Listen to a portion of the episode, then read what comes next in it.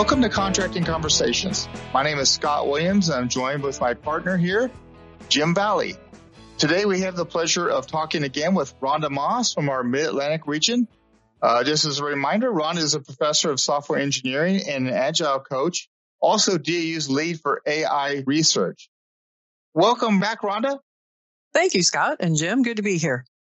Great. Hey, today we're going to be talking about what's going on in the DoD with AI. And to get us started, the first question I'm going to ask you, Rhonda, is what's DoD's mandate to accelerate the adoption of AI technologies?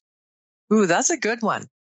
You know, um, in 2018, when our first AI strategy came out, the strategists predicted that AI would eventually positively impact every function of the DoD, right? So this is really modern technology and the, in the fourth industrial revolution where we are now, the world is changing so quickly and our strategic competitors have very ambitious goals for AI.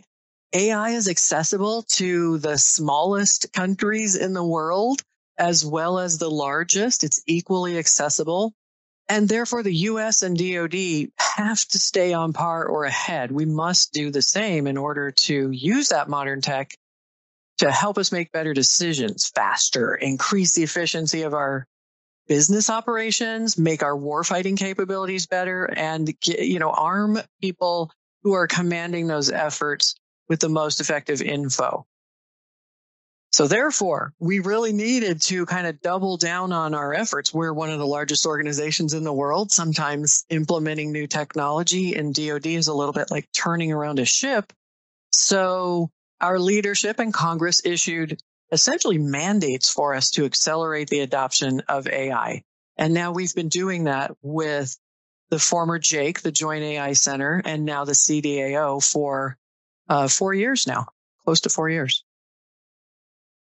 Well, that sounds great, Rhonda. So, how is DoD organizing itself to implement AI?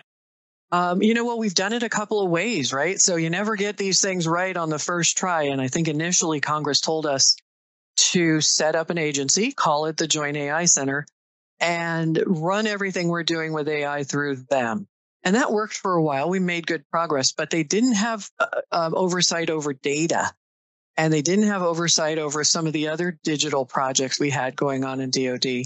So last year we sunset the JAIC and we said, let's merge everything that JAIC is doing and everything that Defense Digital Services, the DDS was doing and everything our data folks, the chief data office was doing all into one office aligned to the CIO and it's called the CDAO, Chief Digital and AI Officer. Uh, the reason they aligned it all is because you really can't have AI without data. And so if we don't clean up our data and make our data accessible, I call it getting our data act together. Um, we're never going to make solid progress with AI at the pace that we want to. So the real goal with CDAO is to create a solid foundation for all of those areas and be able to create repeatable processes for the workforce to be able to implement AI. Yeah, great. Yeah, Rhonda, with that, um, as a follow on to it, how do we define our new AI and data workforce? That's an interesting one too. So we just recently got guidance on that and the place that our human capital teams and our CIO teams have defi- have decided to put those roles to define them and the skills related to AI and data positions is within the cyber realm. And you know, it kind of makes sense. Some people are a little shocked because they see cybersecurity as its own career field, but cybersecurity is really security for software and the hardware it runs on, right? AI is software and the hardware it runs on. Software is software and all of it requires data. So all of these digital roles related to AI, data, cybersecurity, and software engineering have now been embedded within a new thing we call the cyber workforce plan, right? And the cyber workforce plan has been out for a little while but very recently, they added roles for software engineering, artificial intelligence, and data professionals.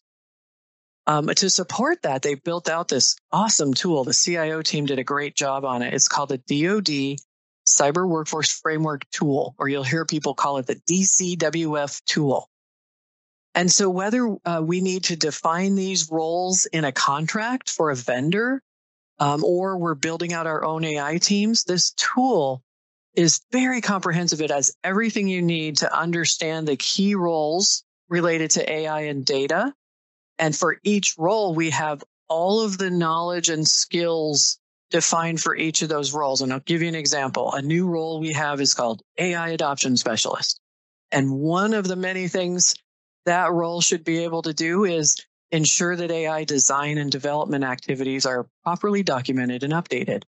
So these are things I think are useful for the contracting community as well, because we want to ensure our vendors have quality AI people. We're going to be paying top dollar uh, for AI products and services from them. And we would like to ensure that their AI folks are qualified, adequately qualified. And so this cyber workforce framework tool is fantastic from a contracting perspective, as well as for program owners who will be building out AI teams. That's fantastic, Rhonda. And we'll make sure we put that tool down in the link in our episode resources section in the description of this podcast. So thank you. Oh, great idea. All right, Rhonda, we had talked about responsible AI in a previous podcast. So I know we want to go a little more detail uh, and probably have a, a, podcast just on responsible AI. So what can you tell us about that? So we should at least, you know, we're talking about what's going on with AI and DoD. We have to talk about responsible AI, or we call it RAI, and kind of what it means for acquisition. So RAI, if you haven't heard of it, Google DoD responsible AI, and you'll find the policies and guidelines that are associated with it. But I like to say RAI is really everything. Sort of like um, if you watch The Mandalorian, this is the way. RAI is the way we will do AI at DoD. It's almost like if we never said AI again and we always said RAI, responsible AI, it would accurately describe just how important and all encompassing this paradigm of RAI is for DoD in order for us to implement AI responsibly. Um, and the, the genesis of it in 2018, uh, DoD was, I believe, the first military organization in the world to commit to ethics around artificial intelligence. So we have all kinds of ethics in DoD, but we have a special set of ethics for AI. And those five principles are responsible, equitable, traceable, reliable, and governable. And some of those kind of sound like ilities, right? And they are in a way, but these are things that we'd never really had to fully consider as we were rolling out software and IT and data in the past. And going forward, though, we will have to um, put an RAI wrapper, a holistic wrapper around all of our AI projects. And every step of the way throughout the project lifecycle for an AI product, we will be ensuring that RAI principles and practices are implemented for the product. Okay, great. Thanks, Rhonda. So I know you just did a top level view of responsible AI. So what are you thinking on our podcast? Should we do a episode just on RAI? I do. You know, CDAO has just come out with some really helpful guidance called the RAI Toolkit. And in terms of what contracting professionals need to know for RAI, um, this is something that the entire program team should be operating within and also our vendors. So when we're writing contracts, we need to make sure that our vendors are also adhering to policies related to RAI and, and statutes as well, I assume will come soon. Um, and, and also that they are aligned with DoD values when they're creating AI. And I'll just give you one example, right? We can't have AI kind of doing things in software that we buy that we can't understand. And so one of the highest level things contracting folks will want to do in, in writing contracts for AI enabled systems is to make sure that the vendor has aligned their company practices with the same RAI values we have and that they can demonstrate their policies and how they're doing that in their software. Otherwise, we pretty much don't want to talk to them. So it's really important that we lead first, and there's not a more important area to, to talk to first uh, other than contracting and our program management teams. Before we let you go, Rhonda, and end this episode, is there anything else that you want to add before we do that? No, I think that's a good start. We'll put the tools okay. and the policies um, in the resources. And then I think let's have another episode and get into responsible AI a little bit deeper. Okay, fantastic. And we definitely have a lot of episodes that we're recording with you going into the future here. And we're looking forward to having you back. So thank you. Thank you. Okay, so everyone out there, this is going to be a long term series on AI. It touches the contracting workforce, but definitely the, the, series can help anybody in any of the functionals to understand where contracting plays in it and also contracting understand the whole picture uh, to be able to do a better job in the acquisition process and uh, understand AI is a big part of that. So thank you for uh, listening today. So this is your first time or you've been with us for a long time, please, if you could subscribe to contracting conversations at DAU Media or YouTube or Apple Podcasts.